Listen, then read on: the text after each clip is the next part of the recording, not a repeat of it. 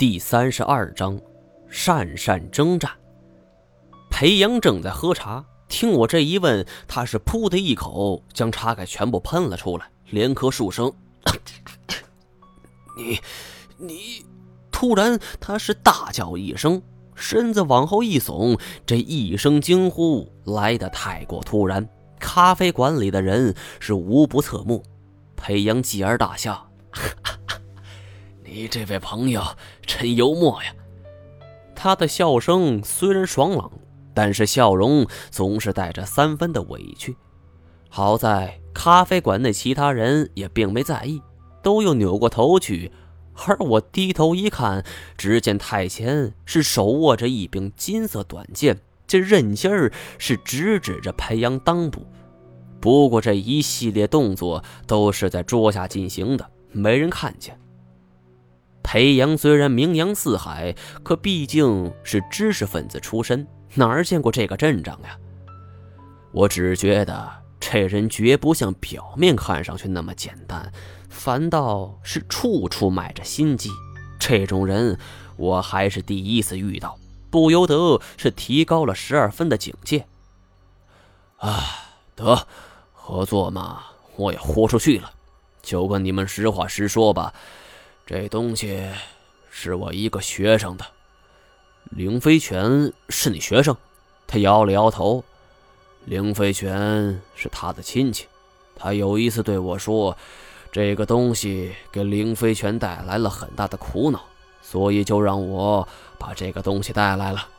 我明白他说的带其实是偷。我虽然不知道这七条河的真正用处。但是从以前这黄显章的描述中，不难看出这件东西对凌飞泉非常重要。阴差阳错，没想到这东西竟然是打开神奇墓大门的钥匙。不对吧？你刚才可是信誓旦旦的说神奇墓不在文苏国呀？如果说这东西是钥匙的话，那岂不是跟你说的相似违背吗？我的口气已经不客气了，不是你，这位朋友，能不能把这刀先挪一下？我感觉自己裤裆凉飕飕的。我冲太前点点头，太前收起了短剑。这么多年来，我一直试图找到神奇木的所在。你想想看，神奇木是温宿国的神树，是他独有的。为什么姑墨、秋瓷这些国家想据为己有呢？因为从分界线来讲，这棵神树是位于姑墨与温宿两国的交界处。不对，他挠了挠头，应该这么说：神奇木所在的那座山是温宿与姑墨的交界处。哼，当然了，现在这棵树肯定已经不在山里了。幸亏当时你们并没开启第二道石门呢，否则的话肯定会中了埋伏。活了三十年，之前我认识的所有人里最能忽悠的是金锁，但是现在看来，这位名声显赫的教授更能忽悠。我也懒得管他这种难以自圆其说的说法，只是问：神奇木在哪儿？罗布泊。听后，我是大为吃惊。这罗布泊历来是人类的禁区之一呀。从地图上看去，其形状是宛如人耳，又被誉为地球之耳。因为彭加木、于纯顺等人在此是先后丧命，因此也被称作死亡之海。最重要的是。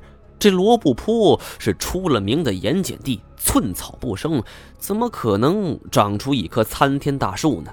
我对这种说法是表示怀疑。见我们一副怀疑的神色，裴阳赶紧道：“你们不要不信啊！